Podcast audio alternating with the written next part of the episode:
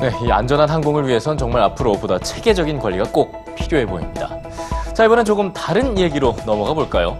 역사상 가장 빨랐던 비행기 콩코드를 기억하실 겁니다. 이 콩코드에 관한 얘기인데요. 놀라운 속도에도 불구하고 여객기 운항이 중단된 이유는 무엇일까요? 함께 보시죠.